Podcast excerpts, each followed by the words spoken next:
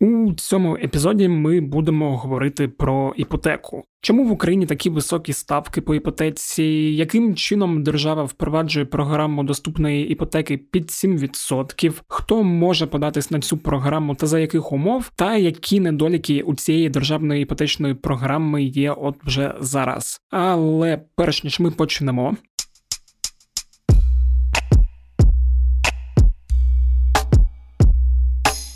Усім привіт! Мене звуть Федір Попадюк, і це подкаст Кляті питання. Подкаст, у якому я відповідаю на усі ті кляті питання, роздрукований перелік яких не вмістився би у жодну житлову площу.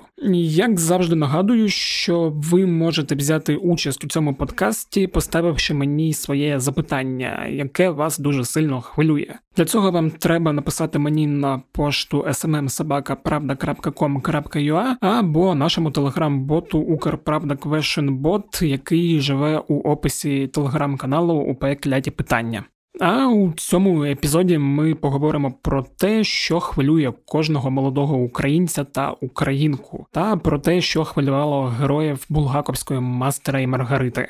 Ні, не про любов, а про квартирне питання. Бо в якийсь момент, у моєму випадку, це напередодні власного 30-річчя, ти починаєш задумуватись, а скільки ще років я буду тусуватись на зйомних кімнатах та квартирах, і коли вже нарешті я стану власником власної нерухомості, і чи обов'язково мені для цього зав'язувати зі світом медіа та подаватись у айтішники, депутати чи ще в якусь професію агресію, яка забруднює карму та прибиває відчуття сорому та берегів. І тут е, о диво цього року в уряді знайшли рішення, як втілити мрію про доступне житло для українців. 1 березня в Україні стартувала програма іпотечних кредитів під 7% річних. Що воно таке, як воно працює, яке житло дозволяє придбати, і чи треба прямо зараз бігти в банк, щоб скористатися цією програмою?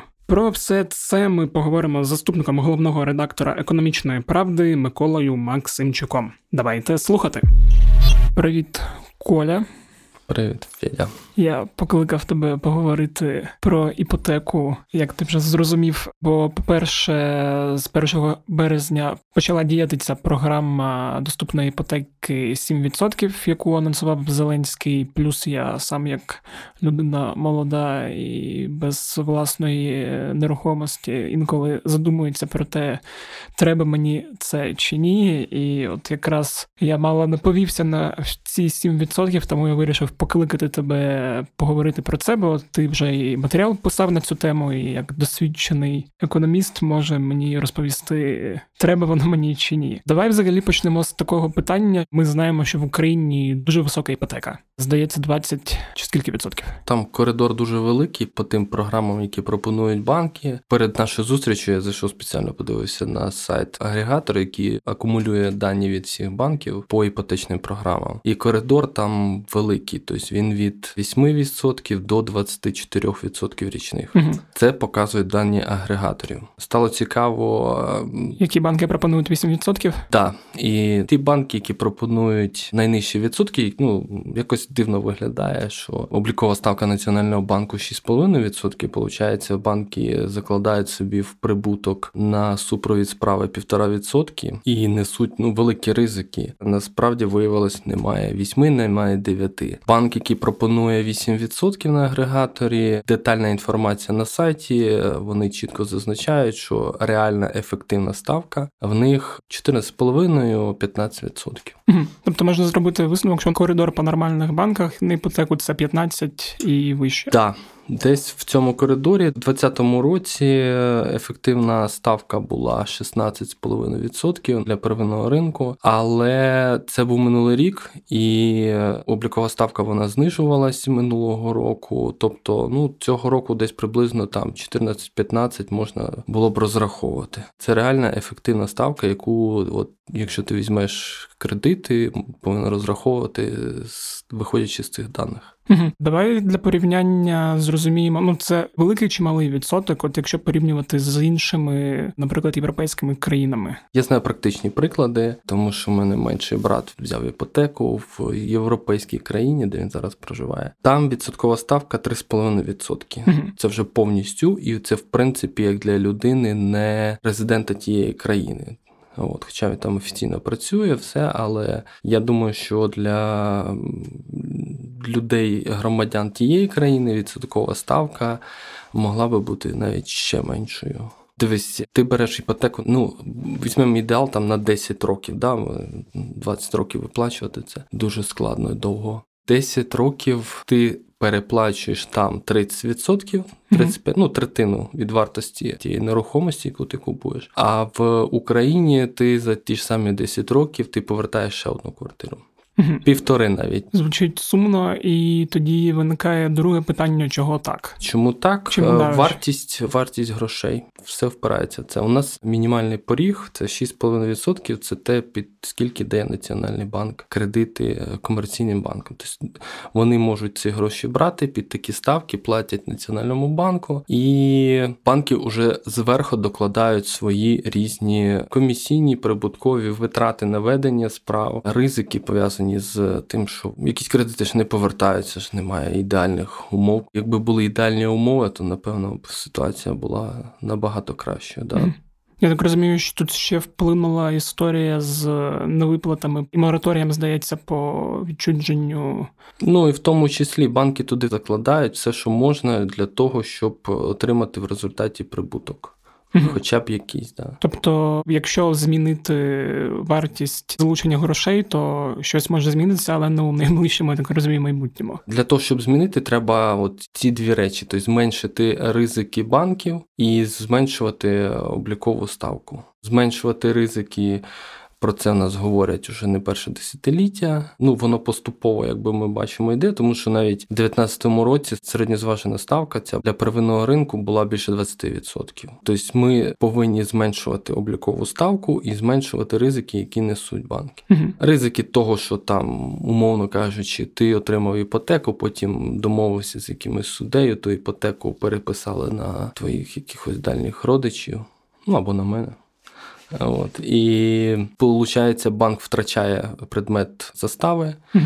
ти не платиш по іпотеці, і виходить так, що то, що він втратив на тобі конкретно, він буде закладати додатково на інших позичальників. Відповідно, для них буде вартість кредитів дорожчою. Угу. Тому це якби питання відповідальності. Якщо кожен буде зважувати все, то швидше за все ставка просто буде теж зменшуватися цим. Угу. Повага до себе, повага до інших. Да, і якесь е, правосуддя в країні, яке дозволяє не записувати мені мою іпотеку на тебе чи моїх дальніх родичів.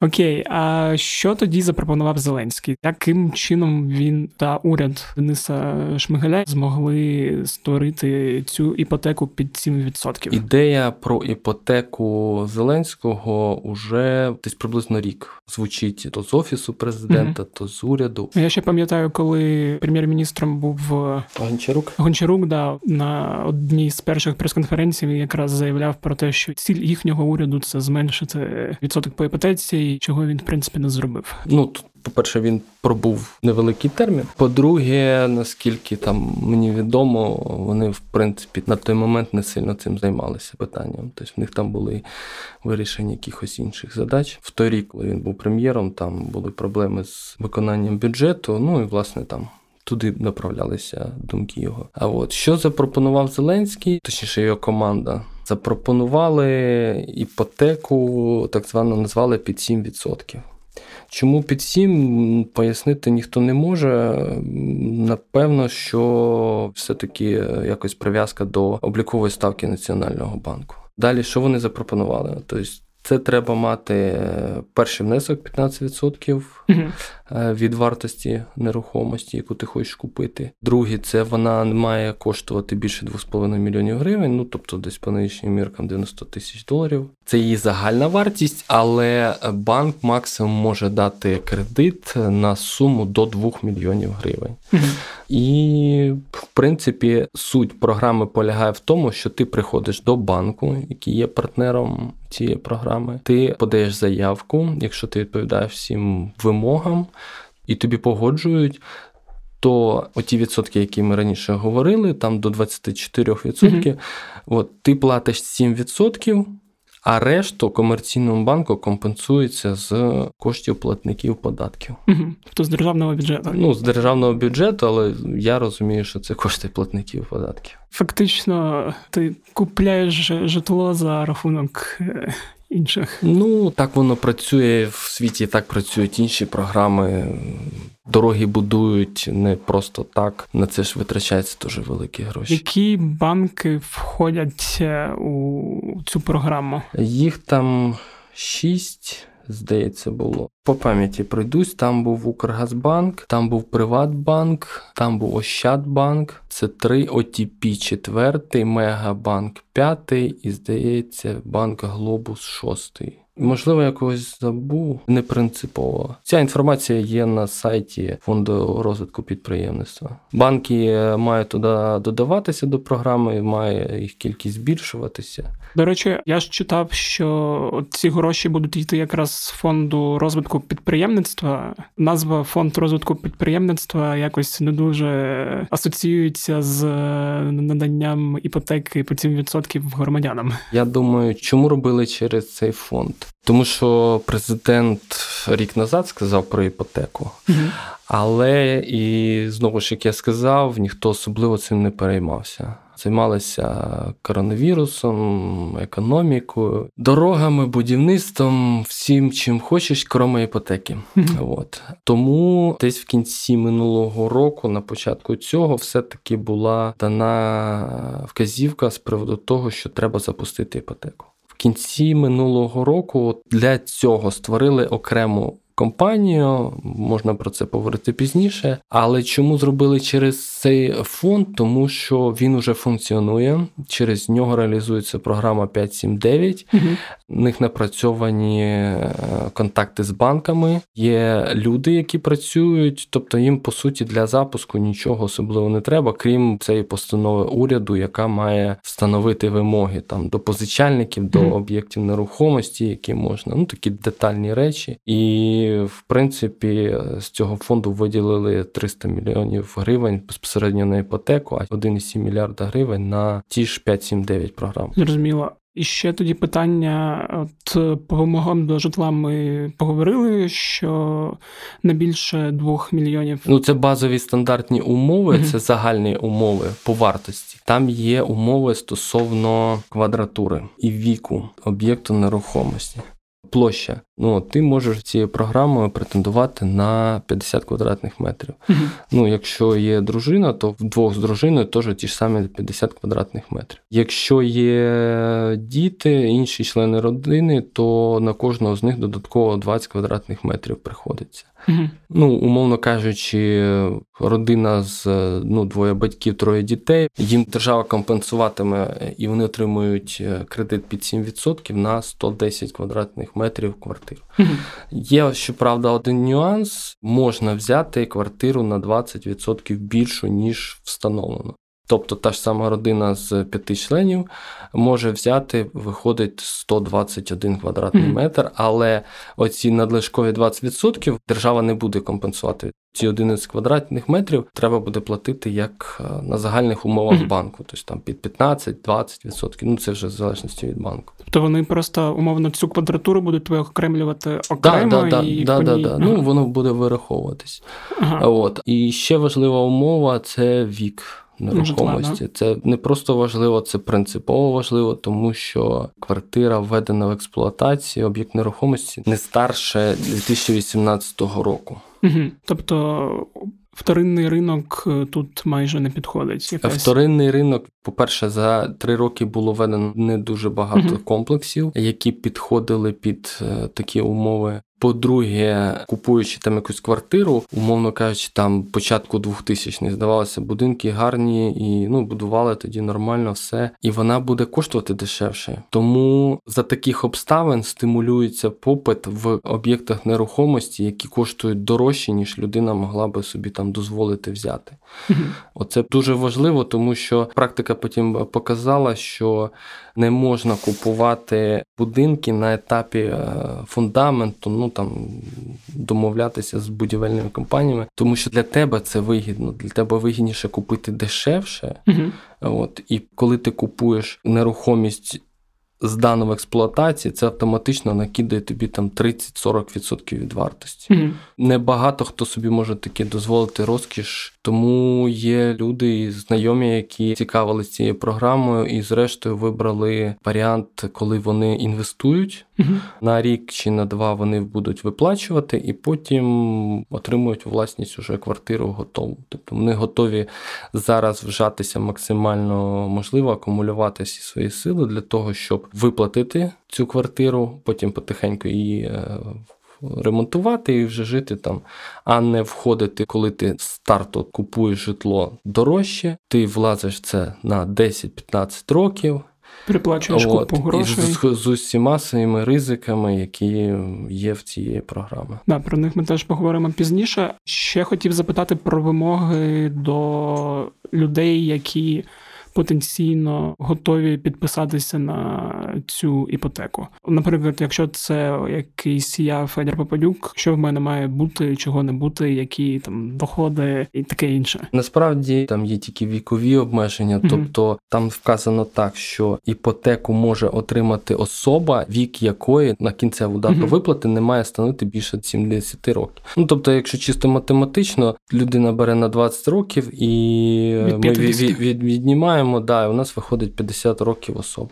Теоретично, да, може взяти е, там людина в 68 років, якщо вона в стані за 2 роки чи за рік виплатити, і тут якби проблем не виникне.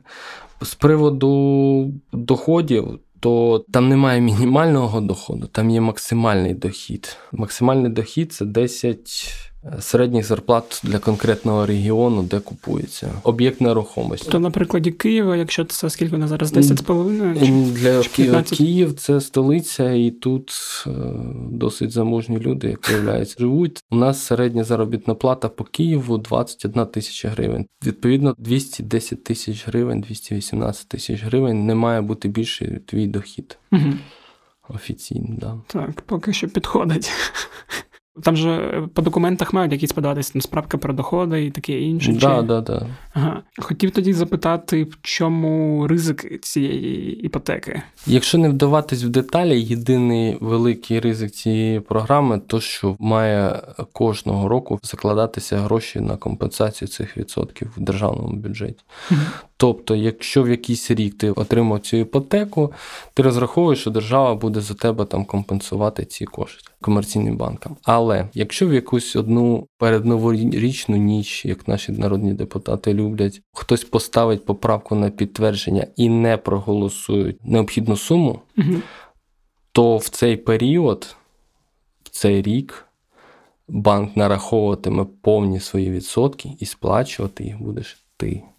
Ну, тобто, це єдиний ризик, Да. і, в принципі, враховуючи, як воно в нас буває, це дуже суттєвий ризик. Ну, вони можуть забути, підуть на канікули, різдвяні, новорічні, там Василя, хрещення, як вони люблять святкувати. Тобто вони можуть теоретично повернутися до цього питання, там скаже проблема, така-то, така-то, але знову ж пройде декілька місяців. Навіть якщо вони внесуть зміни до державного бюджету і приймуть, Мгм. все одно увесь цей час банк нараховувати тобі повні відсотки. І якщо ти візьмеш під 20%, розраховуючи, що ти будеш платити 7, а банку вертають 13, Мгм. то ці кілька місяців тобі банк нараховуватиме 20. Ну, це досить великі відсотки.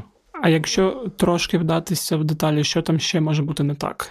Теорія, як це написано на папері, воно виглядає ну, якби досить непогано. Як це реалізується? Да. Саме якраз через те, що це робилося, так би мовити, похавцем, тому багато нюансів вони не прорахували, і як показала практика, банки на місцях вони кожен по-своєму трактують одну і ту ж саму постанову уряду. Да, я пам'ятаю, ти при мені телефонував в якийсь з банків і потім ходив в якийсь з банків. Тобто, да, як да. от що на практиці? Практика. Практика показує, що 15% першого внеску дотримуються далеко не всі. Той же самий державний Приватбанк в нього 25-30% вони просять. Угу. Вимоги до площі це взагалі така смішна історія, тому що по постанові, як ми вже говорили, ем, площа 50 квадратних метрів на особу. Да? Але в тебе не має бути нерухомості більше 50 квадратних метрів. Угу.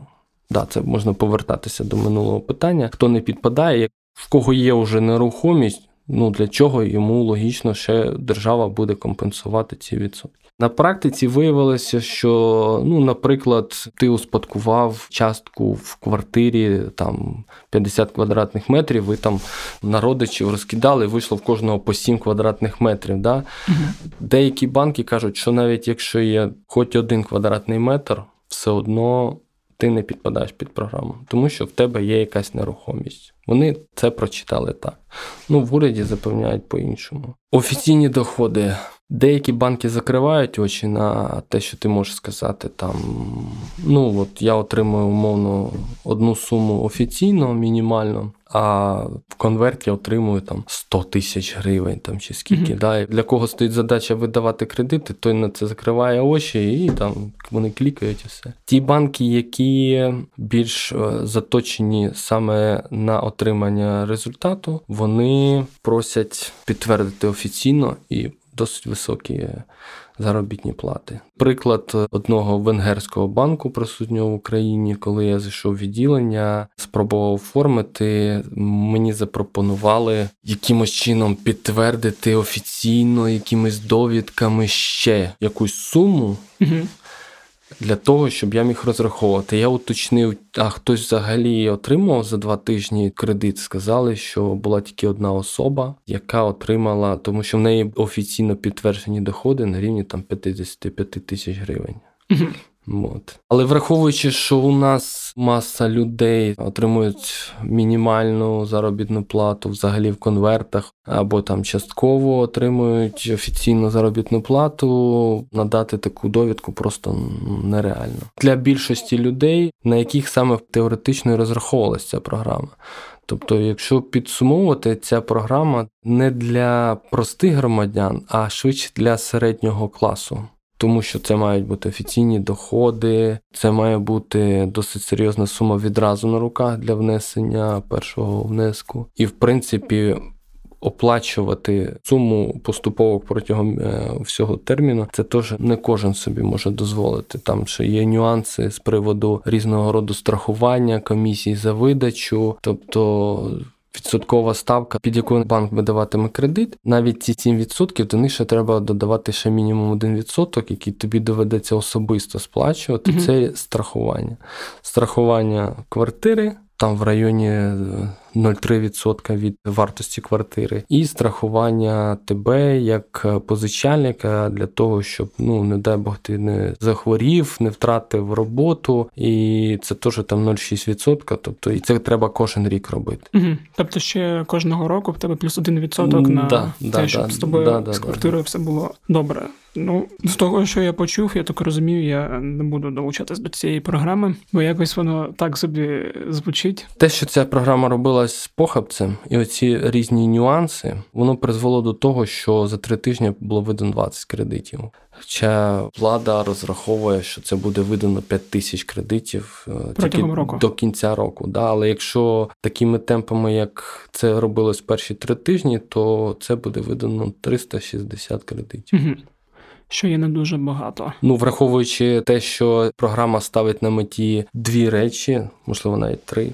Перше, це допомогти людям все-таки купувати житло, власне, а не орендувати. Друга це стимулювати е, будівну галузь. Угу. І третє, як наслідок е, стимулювання економіки, тому що коли будується, це додаткова зайнятість в різних сферах, які супутні. Тобто, фактично, з цих трьох цілей можливо не буде виконано жодної. Швидше за все, так і буде.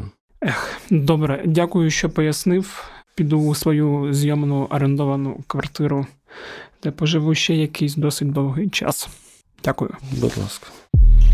Ось такий от вийшов епізод. Якщо ви також думали про іпотеку і не знали, треба воно вам чи ні, то сподіваюсь, ми трошки допомогли вам розібратися з цим складним питанням. Я от зрозумів, що воно мені поки що не треба.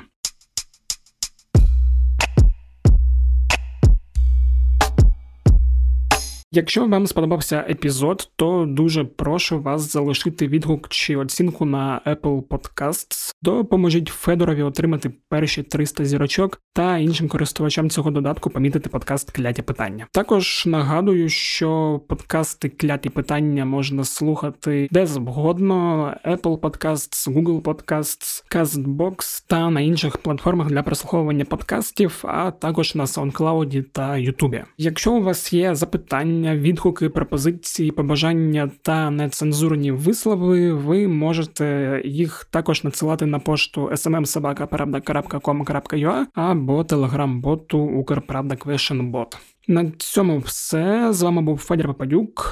До наступного тижня. Бувайте здорові!